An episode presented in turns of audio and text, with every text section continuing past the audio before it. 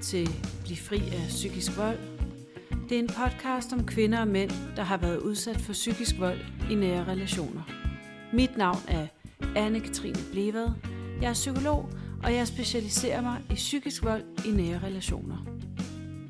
Jeg har lavet den her podcast til dig, der gerne vil vide, hvad psykisk vold er, hvad det gør ved dig, og hvordan du kan blive fri af psykisk vold.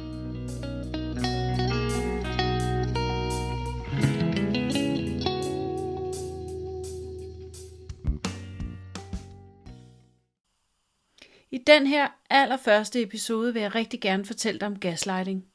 Gaslighting er et spændende, men også et komplekst begreb, som jeg oplever har stor interesse fra de klienter, jeg møder i min praksis. Men gaslighting er et komplekst begreb, fordi det er uhåndgribeligt, og det foregår subtilt, og uden du helt opdager, at det sker. Det er en raffineret form for manipulation, som skal give din partner magt over dig. Så hvad er gaslighting? Gaslighting er et psykologisk begreb, som stammer fra et teaterstykke fra 1938, der hedder Gaslight. Det blev efterfølgende filmatiseret med Ingrid Bergman i 1944. Grundlæggende handler det om en mand, der forsøger at overbevise sin kone om, at hun er ved at blive sindssyg. Det gør han blandt andet ved at sige, at det hun ser og hører, er noget, hun bilder sig ind. Helt kort sagt er gaslighting altså en måde at afvise dine oplevelser, dine følelser og din hukommelse på. Det er en raffineret form for manipulation, og formålet med gaslighting er, at du skal tvivle på din egen virkelighed. Det giver gaslighteren en magt og en kontrol over dig. Den, der udsættes for gaslighting, vender det derimod indad.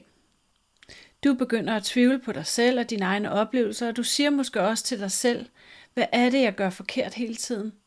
Hvis bare jeg ikke var så krævende og besværlig. Til sidst mister du dig selv og din orientering i verden, og du tvivler simpelthen på alt.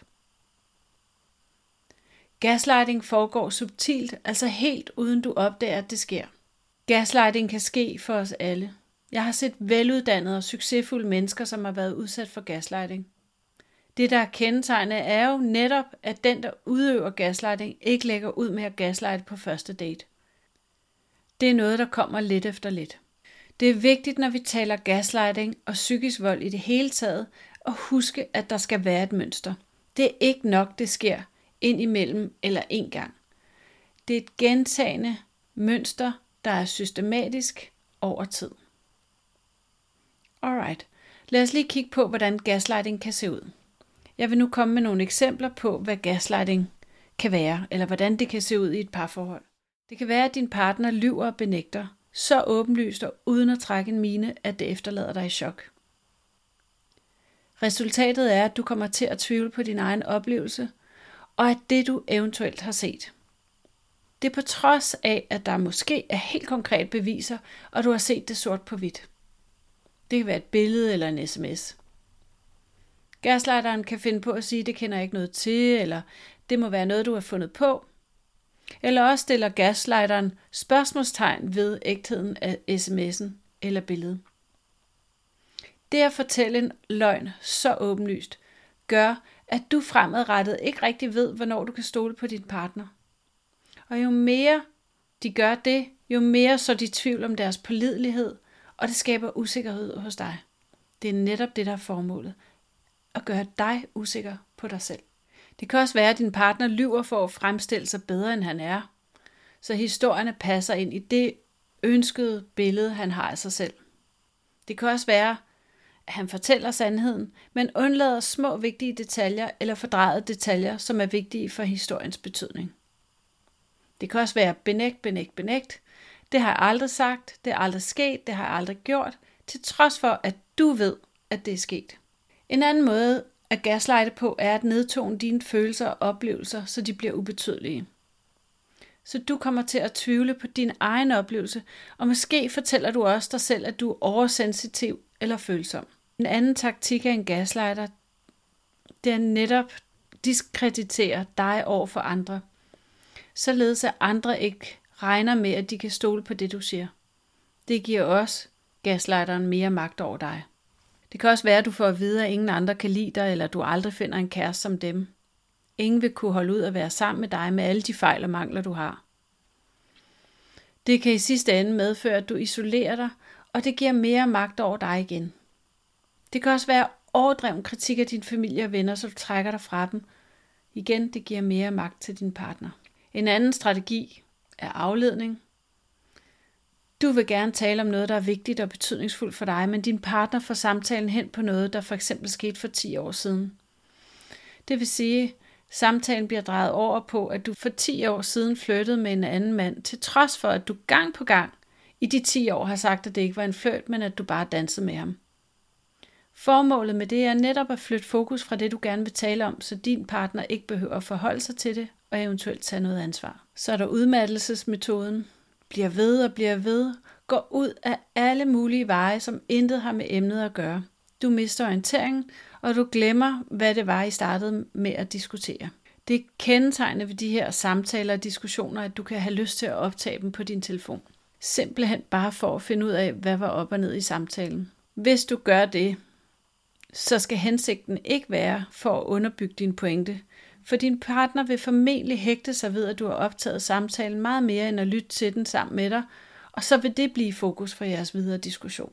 En gaslighter tillægger dig også ofte sine egne følelser, sin egen adfærd og sine egne intentioner. Det vil sige, for eksempel kan det være anklager for at være utro, selvom det er dem, der faktisk er utro. Anklage dig for at lyve eller være forvirret, hvis du siger det, du ved, der er sandt, eller hvis du stiller spørgsmålstegn ved deres version af, hvad der er sket, sagt eller hent. En anden måde at gaslight på kan være stonewalle. Det er et, det er et begreb, vi ikke har på dansk. Men det kan beskrives sådan her, at du har noget, der er betydningsfuldt for dig, du gerne vil tale om, og din partner nægter at lytte eller forsøge at forstå dig fra dit perspektiv. Det kan være simpelthen helt grundlæggende at afvise det, der er vigtigt for dig. Jokes og sarkasme kan også være en måde at gaslighte dig på. Det kan det være, fordi det kan opleves som, at dine følelser og oplevelser bliver afvist. Ah, du er også bare så sensitiv. Jeg sagde det jo bare for sjov. Grundlæggende kan det få dig helt til at tvivle på dig selv, og du bliver forvirret. Det kan også være, at de bruger dine sårbarheder og fejl over for dig, forsøger at ramme dig der, hvor du er allermest sårbar. Gaslighteren forsøger at få dig til at tvivle på dit eget fundament. Det er bare nogle eksempler på gaslighting. Der kan være mange flere eksempler. Gaslighting kan foregå i alle relationer. Det kan både være, som nævnt her, i nære relationer, men det kan også være arbejdsmiljø eller mellem forældre og børn. Og det er bare for at nævne nogle stykker.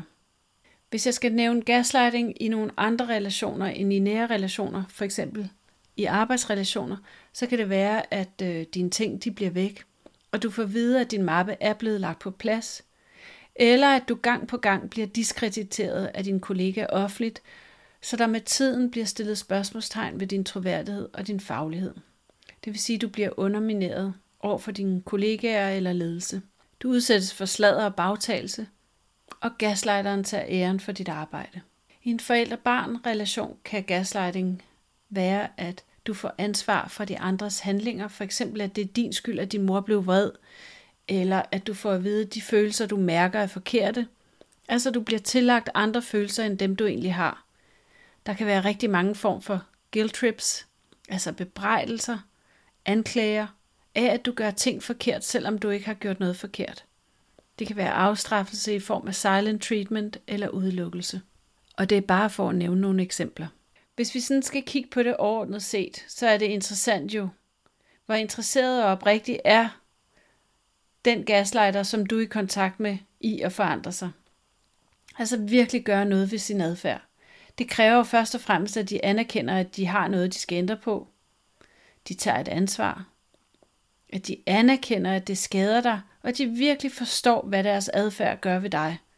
At den skader dig, og de er oprigtigt er kede af det og vil ændre på det. Så hvis du sidder tilbage med tanken om, jamen, gad vide, om det i virkeligheden er gaslighting, jeg bliver udsat for. Hvis du er usikker på, at det er gaslighting, du er udsat for, så er det jo der, man skal undersøge det. Den bedste måde, det er det, du gør lige nu, det er at søge viden.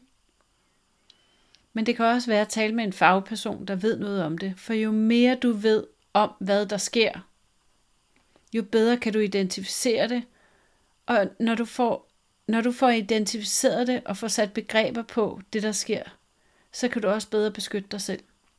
Så det er en rigtig, rigtig vigtig del af det at få det bedre, det er at kunne identificere det, der sker.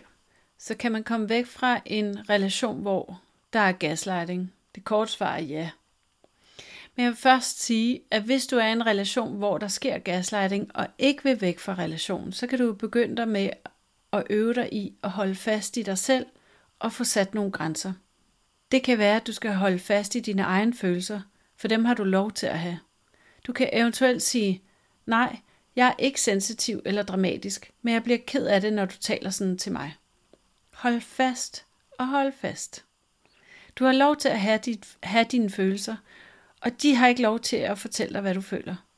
Måske er du nødt til at sige, at vi må være enige om at være uenige, eller det ser vi altså forskelligt på, så du holder fast.